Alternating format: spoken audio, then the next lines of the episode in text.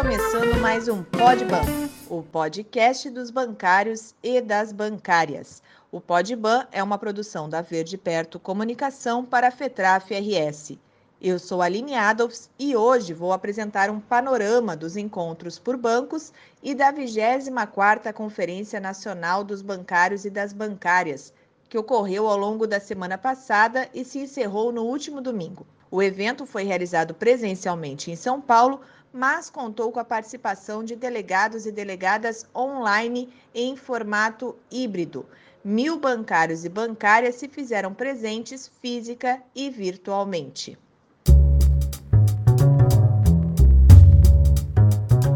O conjunto de cláusulas da minuta de reivindicações para a Campanha Nacional dos Bancários e Bancárias 2022 foi aprovada por 99,1% dos delegados e das delegadas da conferência. Entre os pontos que foram votados separadamente, foi aprovada a reivindicação de aumento real de 5% nos salários, além da reposição da inflação pelo INPC, o Índice Nacional de Preços ao Consumidor, e também o aumento para os vales refeição e alimentação. Durante a votação, a presidenta da Contraficute, Gilvândia Moreira, saudou a unidade da categoria, que levou ao consenso sobre o reajuste. E é, eu queria parabenizar aí todas as forças e, que trouxeram essa proposta de unidade, conseguiram construir, porque é muito importante. Não vamos precisar sair da campanha muito unificados, muito fortalecidos. E acho que, inclusive, apesar de, de termos diferenças em outras outros pontos, isso também não, não vai nos fazer sair daqui cada um atirando para um lado. Nós vamos sair daqui unificados de qualquer forma. Acho que a nossa unidade é um. Nós já construímos isso como patrimônio também da nossa organização. O comando significa isso.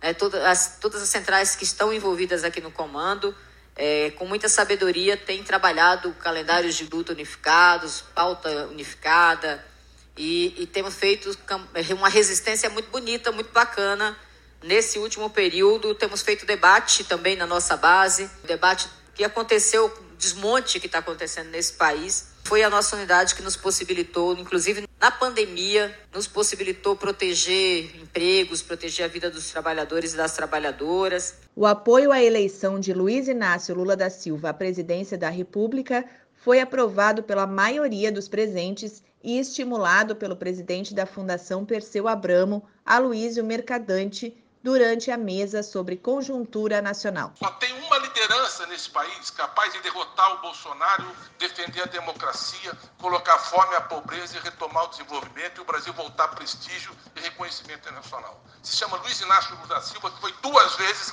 presidente desse país. Duas vezes. E o país mais bem avaliado da história foi o governo do a questão da saúde dos bancários e bancárias permeou os debates dos encontros por bancos e da Conferência Nacional. Na mesa de encerramento, Mauro Salles, secretário de Saúde da Contraficute, fez uma análise sobre a dura realidade dos bancários, pontuando a questão das sequelas da Covid-19 como um fator novo nas negociações deste ano. Diante disso, tem cláusulas novas que, junto coletivo, o comando analisou porque nós precisamos que os bancos se comprometam com esses colegas. Trabalhar, quem já teve Covid sabe que tem sequelas, especialmente sequelas na cognição, na memória, na concentração, que é o essencial para o trabalho bancário. E não tratar isso, nossos colegas estão sem a plena capacidade de trabalho, isso gera consequência na sua saúde, mas também consequências profissionais, né? De conseguir entregar os resultados. Teve colegas que um caixa lá que perdeu dinheiro, teve perda da memória recente, se enrolou, pensou que tinha pago e pagou duas vezes, enfim.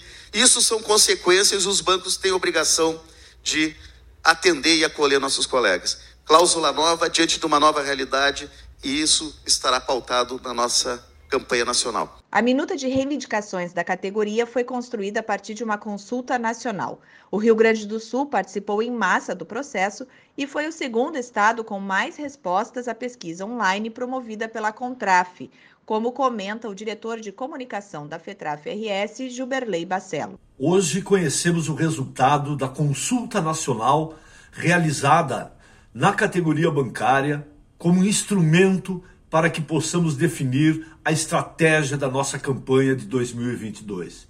E eu gostaria aqui de parabenizar o conjunto dos sindicatos do Rio Grande do Sul e também a categoria pela grande participação, já que o nosso estado ficou em segundo lugar no ranking nacional de participação, perdendo apenas para o estado de São Paulo, onde evidentemente está a grande concentração do sistema financeiro. Então, portanto, depois dessa ótima participação dos gaúchos e gaúchas, a nossa tarefa é organizar a campanha para que tenhamos um resultado vitorioso no sentido de conquistar um aumento real, manter os nossos direitos e principalmente por aquilo que aponta a categoria, o compromisso em votar num candidato para presidente que mantenha e até reponha os direitos tirados nos últimos anos. E este candidato tem nome. Bora organizar nossa campanha nacional e eleger Lula presidente do Brasil. Agora vamos dar um giro pelos encontros nacionais de cada banco. Os funcionários dos bancos privados se encontraram no dia 9 de junho e definiram suas pautas de reivindicações.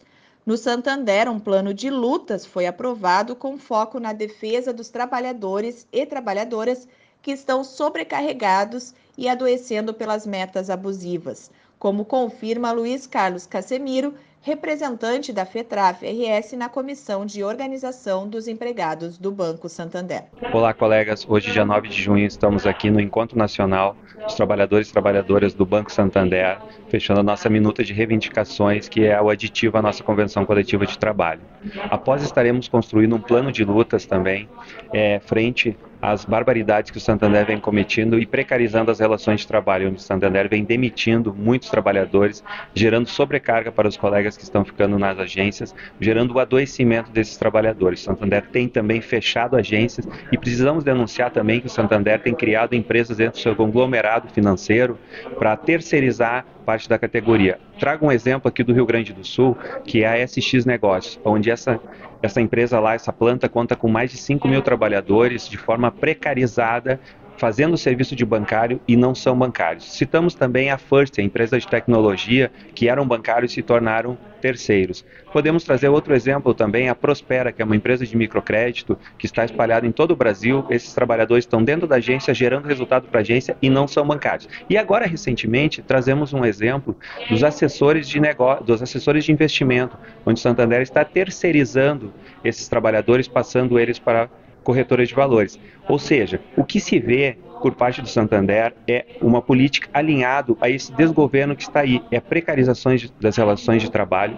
Precisamos então, neste ano, temos a oportunidade de mudar isso. Num ano eleitoral, precisamos votar em candidatos, em candidatos alinhados à classe trabalhadora, candidatos democratas, candidatos progressivos, para a gente construir, reconstruir o Brasil que nós perdemos de 2016 para cá, onde a classe trabalhadora só sofre as consequências de um golpe que foi implantado não só político, mas sim em toda a classe trabalhadora desse país. A minuta de reivindicações do Santander foi entregue ao banco nesta terça-feira, dia 14, quando também foi realizado um tuitaço para alertar sobre as questões de terceirização e também as metas abusivas aplicadas pelo banco. O Encontro Nacional dos Funcionários do Itaú Unibanco teve entre as suas propostas a necessária e justa gratificação para as novas funções dos caixas, que passam a atender como assistente de negócios. Pela proposta, conforme passe a exercer a nova função, o trabalhador ou a trabalhadora passa também a receber o adicional de gratificação de função, observando o percentual estabelecido na Convenção Coletiva de Trabalho. O grupo de trabalho Remuneração incluiu na pauta de reivindicações algumas sugestões sobre a contratação do GERA, como metas alcançáveis de acordo com a realidade de cada agência e o aumento da pontuação mínima em caso de fechamento da agência ou afastamento por Covid. Além disso, o grupo propôs o debate de todos os programas de remuneração variável do banco e plano de cargos e salários. Já a mesa sobre segurança bancária discutiu a proteção aos trabalhadores e clientes das agências de negócios, o reforço da segurança com vigilantes armados e biombos, abertura remota de agência, cofre inteligente, abstenção de revista de bancário, acionamento da Brigada Militar, entre outros assuntos. E o GT Diversidade apresentou os dados da pesquisa do Bancários Porto Alegre sobre o tema e alguns encaminhamentos, como a criação de um coletivo de funcionários para tratar do assunto diversidade dentro do Banco Itaú. No Bradesco, o debate girou em torno de teletrabalho, remuneração, segurança, saúde, previdência complementar, condições de trabalho, emprego e auxílio educação. Sandro Cheiran, representante da FETRAF-RS na Comissão de Organização dos Empregados do Bradesco, explica o que será apresentado na minuta de reivindicações. O último ponto de, eh, eh, da, da pauta foi a aprovação da, da minuta, que até hoje não foi, inclusive a última, não foi recebida pelo banco. Entramos na pandemia, tentamos reuniões com o banco, não conseguimos e a gente não conseguiu a minuta anterior apresentar para o banco. Nessa, nós já discutimos antecipadamente, aprovamos agora no encontro, com um avanço inclusive na área de segurança, que é, que é, que é fundamental para nós, atualizando valores dos benefícios e, e vamos apresentá-la ao banco.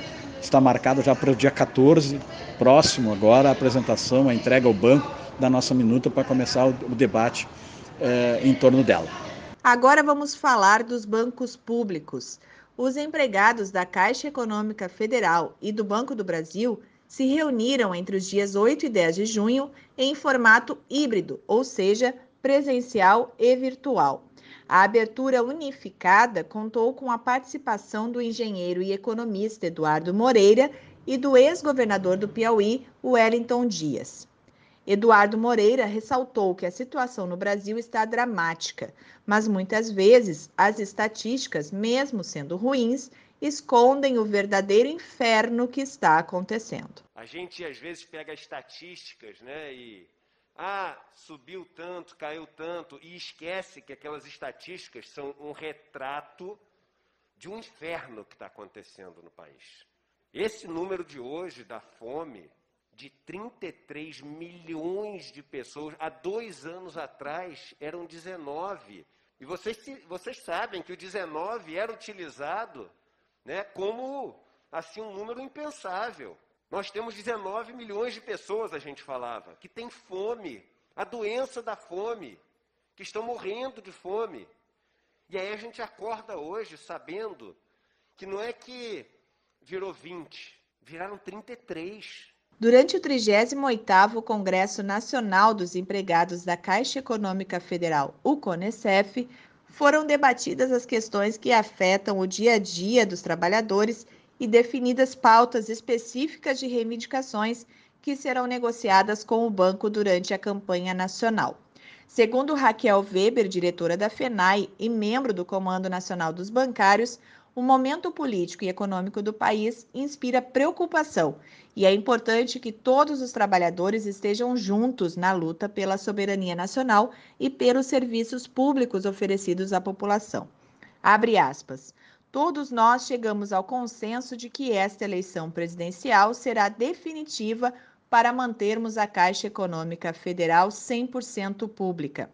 Ou elegemos um projeto político comprometido com o interesse dos trabalhadores, com os bancos públicos, ou o destino do banco estará nas mãos do capital financeiro internacional. Fecha aspas. Raquel, inclusive, apresentou a primeira mesa de debates do CONECEF que contou com a participação do ator, humorista, roteirista e escritor Gregório do Vivier. Então estou aqui, estou do lado dos bancários, essa categoria que eu adoro, até por ser uma categoria que briga com os banqueiros, então me identifico com, com os bancários de modo geral, estamos do lado nessa luta, viu? Parabéns pela coragem, pela persistência, todas as categorias tinham que ter essa união de vocês. Meu sonho era que os atores tivessem, meu Deus, quem dera os atores tivessem um sindicato como o de vocês e quem dera a gente fosse unido como vocês. Eu admiro muito mesmo a união dessa categoria e a coragem. Então, tamo junto aí. Durante o 33º Congresso Nacional dos Funcionários do Banco do Brasil, bancários e bancárias debateram sobre melhores condições de trabalho, o papel da instituição no desenvolvimento econômico e social, no combate à fome e na reconstrução do país. Os trabalhadores do BB lembraram da urgência de resgatar o protagonismo da classe trabalhadora e as grandes lutas dos bancários, especialmente neste momento de transição com a proximidade das eleições de outubro. Presente na conferência de forma remota, Priscila Guires, diretora da FETRAF RS, ressaltou a importância da mobilização na campanha nacional e nas eleições deste ano e afirmou quão necessário é o envolvimento de todos nesse objetivo. Dirigentes ressaltaram a conquista das últimas eleições da CACI e Previ, fruto de grande mobilização. Eleita titular no Conselho Deliberativo da CACI, Cristiana Garbinato, também diretora da FETRAF RS, defendeu a proteção às entidades que garantem direitos aos trabalhadores.